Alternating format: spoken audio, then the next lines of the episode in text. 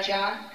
Um, okay, for people with uh, weak stamina and having very short breath, um, how can they, in what way should they meditate? Because uh, such people will encounter problem of they cannot um, have a very deep breath because of weak stamina, shortness of breath. Um, would such people encounter problems during meditation and how to counter that? So you don't have to be too concerned about how deep your breath is.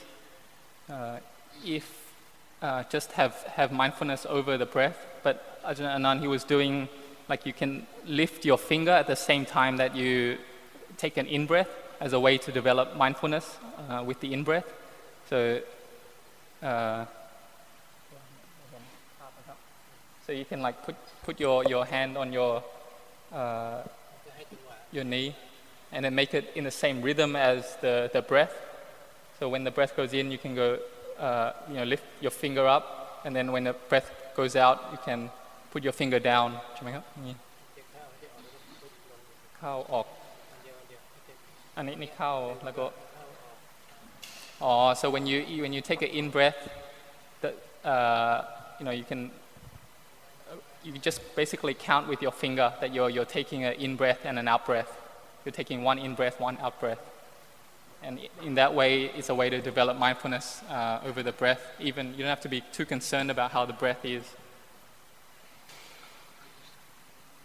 สิ่งบอกว่าสิ่งสำคัญเนี่ยเราสวดมนต์เนี่ยให้เรามีสติในการสวด นะอย่าจิตจะวอกแวกไปไหนสติในการสวดแล้วเลิกไปในน้อมแล้วเลิกไปคุณพระพุทธเจ้า ผู้พระองค์ได้สร้างบารมีมา มีพระมหากรุณาธิคุณ พระปัญญาคุณพระบริสุทธิ์ที่คุณกว้างใหญ่ไปสารนัที่สุดที่ประมาณไม่ได้ เราก็น้อมจิตของเราให้มีสติ So when we are about to do the chanting, uh, make your mind intent to have mindful awareness over your, your chanting. And so you can recollect the qualities of the Buddha, uh, recollect uh, the Buddha's great uh, wisdom, the Buddha's great compassion, and the Buddha's great purity. And so you recollect these and let the mind sort of gather on this uh, recollection of the, the Buddha. And this is a way to develop mindfulness and uh, the mind. So the birth of a Buddha is so incredibly difficult, and so we're all very fortunate to be able to have a chance uh, to chant and recollect the qualities of the Buddha, the Dhamma, and the Sangha. And so uh, this is a very good opportunity for, for us.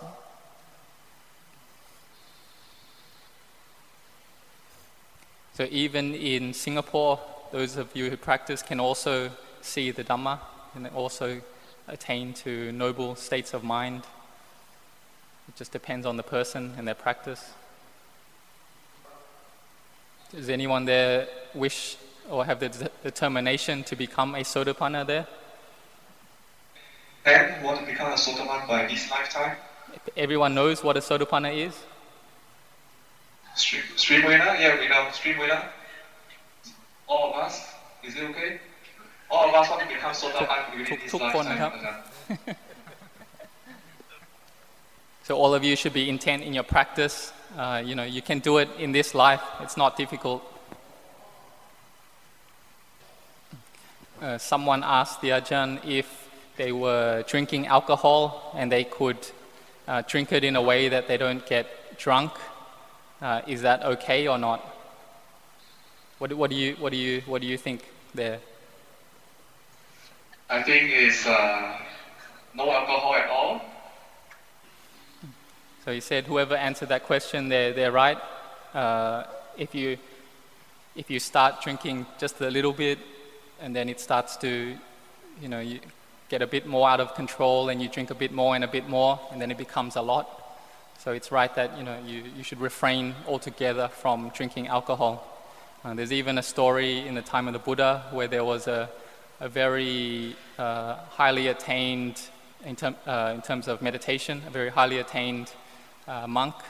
Uh, he even had uh, enough, you can say, special mental, what is it, psychic powers that he could sort of control a, a, a, naga, like a serpent. But after he, he started drinking a little bit of alcohol until he got drunk, he, he, he couldn't even control a little snake anymore. And uh, he, he would even, when he, he fell asleep, when he was drunk, he's uh, pointed his feet towards the, the Buddha while he slept. And that's something that, that you know, shows a, a complete lack of mindfulness, uh, which is why you know, we, you, uh, the, the sort of uh, you know, power of, of alcohol, so to say.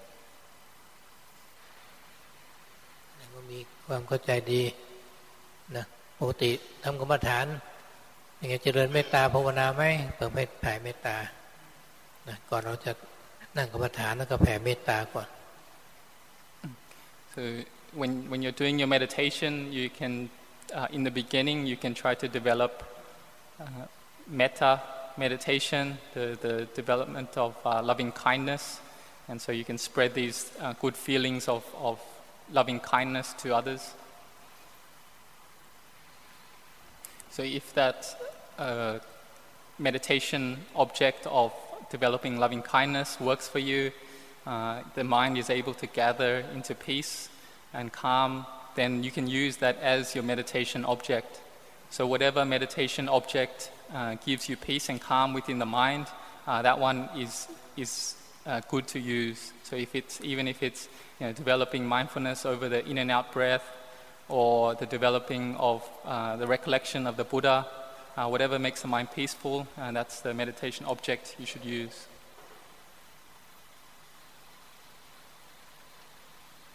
So if we uh, recollect uh, the Buddha, then we'll be able to see how extremely long it took to develop the perfections in order to be able to uh, attain to becoming a Buddha. Uh, just even before the even as when the uh, Buddha was first uh, making the determination to become a, a Buddha, you know, just to, to, do, to go through that stage, he had to develop uh, this, this determination for over 20 uh, incalculable uh, aeons, which is something that's you know, incalculable times 20. It's like uh, millions and millions of years can't even come close to it. And so in, in in, uh, once he received the, the prediction that he'd become a Buddha, he uh, developed uh, the perfections uh, for another four incalculable lifetimes. And so that was, that's the shortest amount of time that it could take one to become a, a, a fully enlightened Buddha. And uh, that we call pan, uh, paññādhika, which is they, the Buddha develops this these perfections uh, based on a lot of wisdom. And so it's uh, quicker than, than if uh, the other type is the, which takes eight incalculable aeons, which is uh, Saddhika, which is more based on faith. And the, the longest is 16 uh, incalculable aeons, which, uh, which is uh, pra, see, uh, a Maitreya Buddha, which is Maitreya Buddha, which is the next coming Buddha. And so for yourselves, uh, you know, you, if, if it's this life, you don't, you know, sort of get there, you don't attain to, to Dhamma, then, uh, you know, in, in uh, next life or coming lives, then, uh, you know, may you have the chance to meet with uh, Maitreya Buddha and be enlightened in, in that lifetime under the, the Maitreya Buddha. But for those of you who don't want to wait till uh, next life or next lives, uh, then you know you can do it in this life as well. You know, this is something that Ajahn Chah uh, taught as well. That uh, you know, for ones who practice uh, diligently, you know, they can attain it in, in this life. They don't need to wait for next life. So everyone here has read uh, the biography of Ajahn Chah. Is that right? so Ajahn Chah, he was a very Zen-like teacher. Uh, there was once when a monk was coming back after a pilgrimage from India, and he brought back a Bodhi leaf uh, to offer to Ajahn Chah uh, but he had to wait till after the meal to, to offer this Bodhi leaf. And so uh, he, he saw all these trays of food coming to Ajahn Chah being put in front of him, and he thought to himself, uh, oh, Ajahn Chah must really like to eat. Uh, he himself thought he was a very, uh, you say, content monk. He, he was happy with eating only little. And so he had this thought of that, you know, Ajahn Chah really liked to eat food. And so after, you know, he went back to eat his food first. After he finished his meal, he went up to Ajahn Chah to offer this Bodhi leaf. And uh, he, he bowed to Ajahn Chah. And then he gave this Bodhi leaf. And uh, Ajahn Chah said, What's this? And he said, Oh, it's a Bodhi leaf. Uh, can, can I eat it? Uh, he, you know, he couldn't answer. And so Ajahn Chah said, uh, Why? Because I, I like to eat, right? And so this was one way of Ajahn Chah teaching in a very Zen like fashion.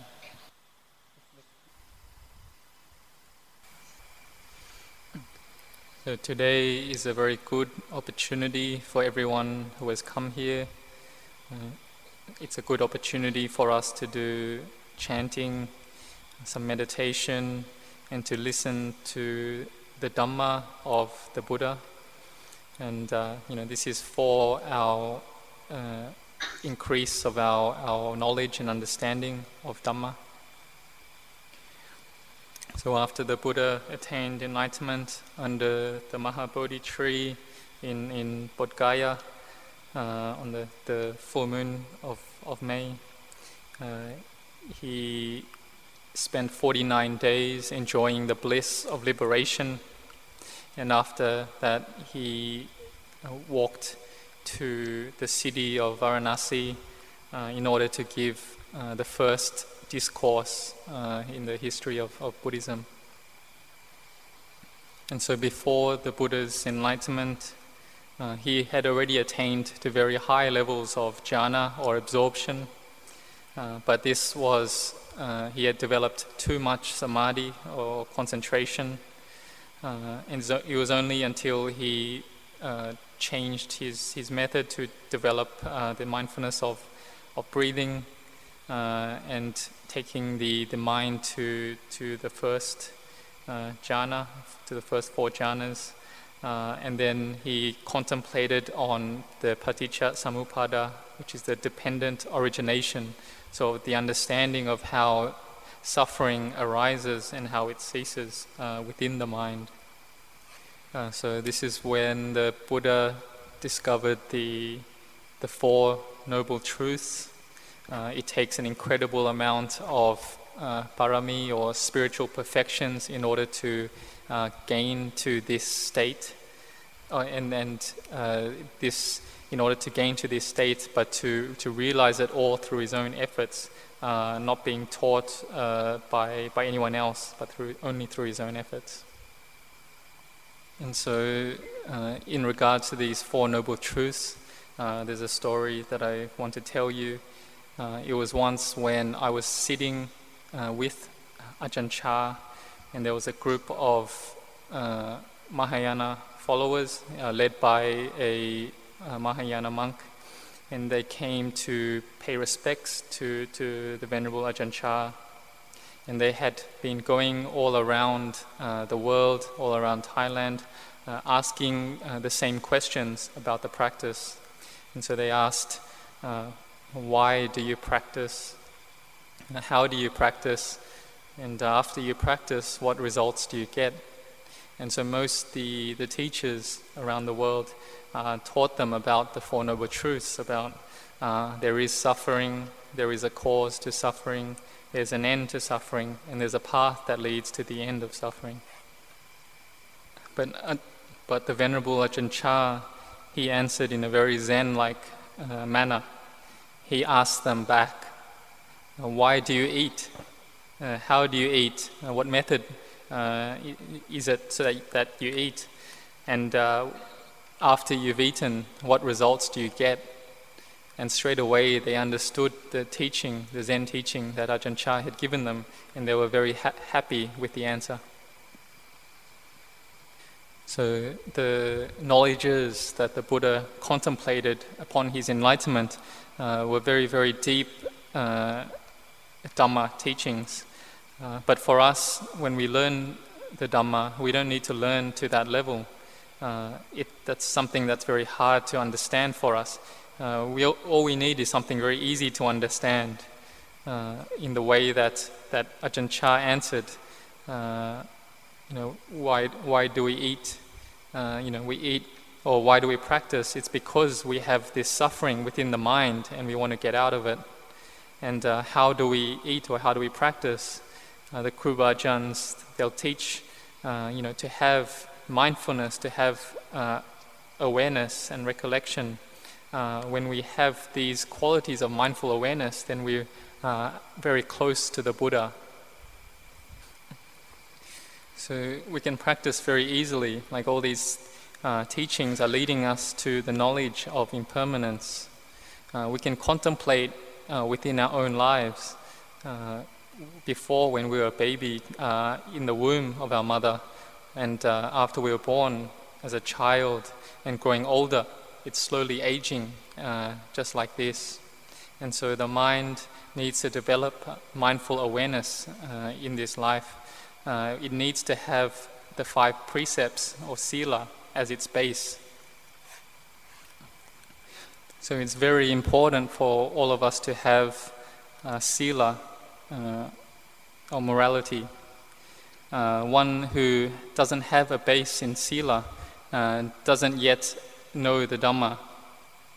And having a good foundation in sila will help our mind to develop uh, peace, to develop calm. And so all of you here uh, who have come here, you know, it shows that you've all have a very good base in sila, in morality.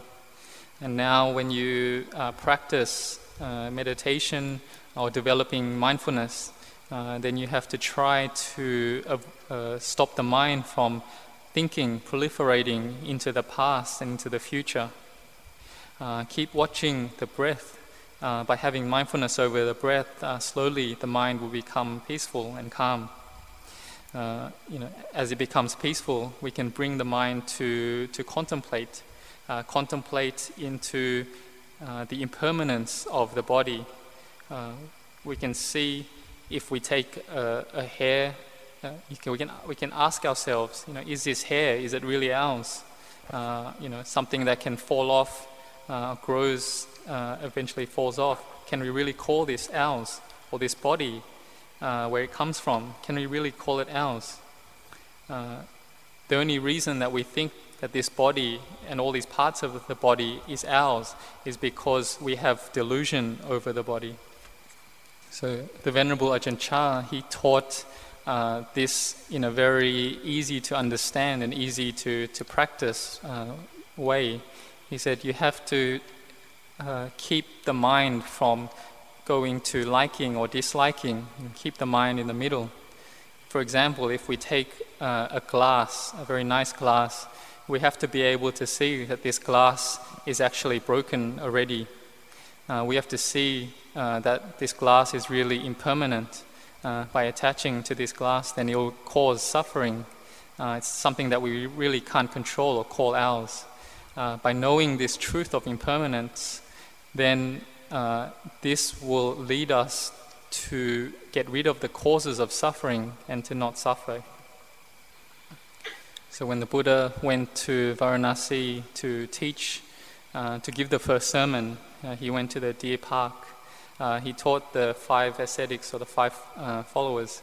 Uh, he taught them very simply whatever is of the nature to arise is of the nature to pass. Uh, it's something that's very, a very simple uh, teaching, uh, but it's only simple if you have enough wisdom to, able, to be able to contemplate and understand this truth. Uh, but we don't yet have the mindfulness and wisdom to, to understand this truth. And so uh, we can't yet uh, get rid of the causes of suffering. But if we're able to develop the mindfulness and wisdom to know whatever arises, passes away, then we'll be able to get rid of the causes of suffering in our minds.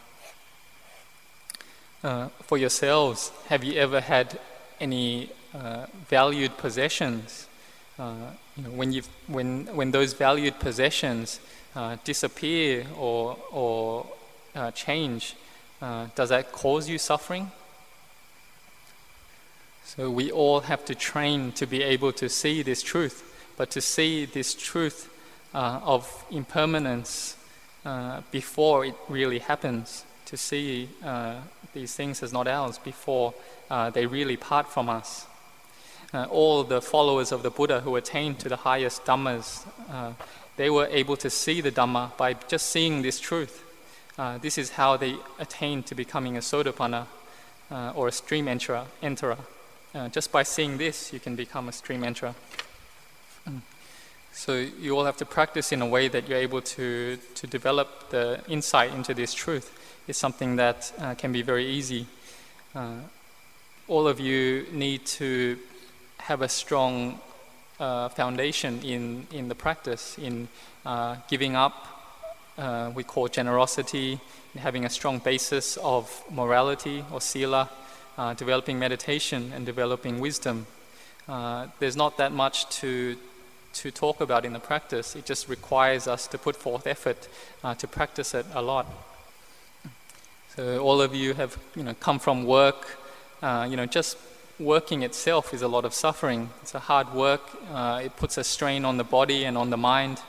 Uh, and then all of you have determined to, to come here uh, you have to sit meditation uh, for long periods of time, and again, this uh, is hard and uh, is stressful for the body.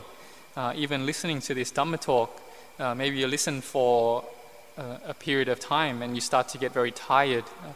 just listening to the Dhamma talk can, can become suffering.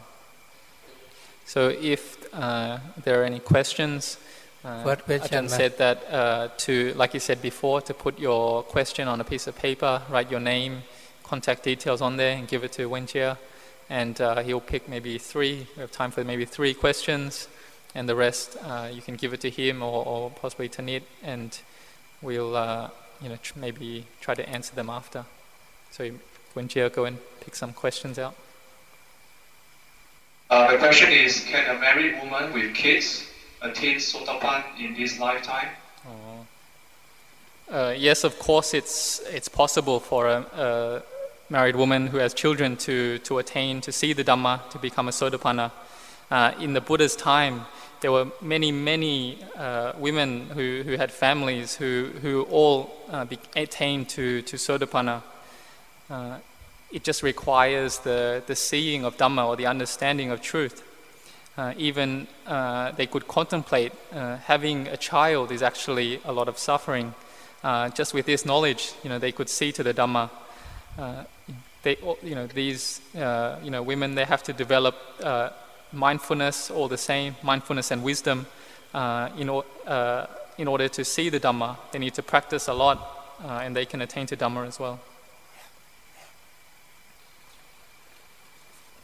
Second question uh, for the body to move during sitting, during uh, meditation, and then uh, how to stop it from moving. Uh, so, if your body is moving around when you're, you're meditating, you have to develop a lot of mindfulness over it. Uh, you shouldn't let it uh, go moving here and there or, or swaying left and right, back and forth. you have to have mindfulness over that uh, otherwise, uh, if you keep doing this in your meditation, uh, it can start to become a habit. So whenever you sit, then you start to, to move around and to, to sway back and forth. Uh, this is a sign that someone's mindfulness is, is weak. Uh, and so if this, these, uh, this is happening to you, you can try to breathe in deeply and breathe out deeply three times uh, and try to do your best to bring up mindful awareness uh, over your meditation object. Okay, um, to what extent does a layperson need to understand the Four Noble Truths uh, before uh, until uh, before he can actually reach Sotapan, the level of Sotapan? And then what is the difference uh, in the understanding of the Four Noble Truth between a Sotapan and an a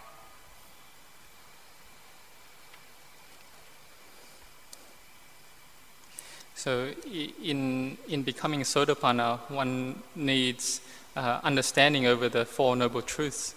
Uh, one has to know uh, the body and the mind uh, as it really is. Uh, we have to know that uh, we have to have mindfulness, knowing that all physical and mental phenomena attaching to them cause suffering. If we know that the cause is from our attachments, our cravings, uh, then we will know that by letting go of these causes of suffering, then this, can co- then this will lead us to, uh, to peace and happiness. And so, developing mindfulness uh, is, is uh, like practicing uh, the Eightfold Path or practicing uh, what we call Magga, the path to Sotapanna or the path to enlightenment so when you've come here today, you've come here to sit meditation, uh, to practice chanting, uh, to listen to the Dhamma talk. Uh, you're developing mindfulness and awareness uh, in these ways. And so this is like uh, we are all walking on uh, the path to, to seeing the Dhamma. We're all walking on, on the, four, the path to seeing the Four Noble Truths.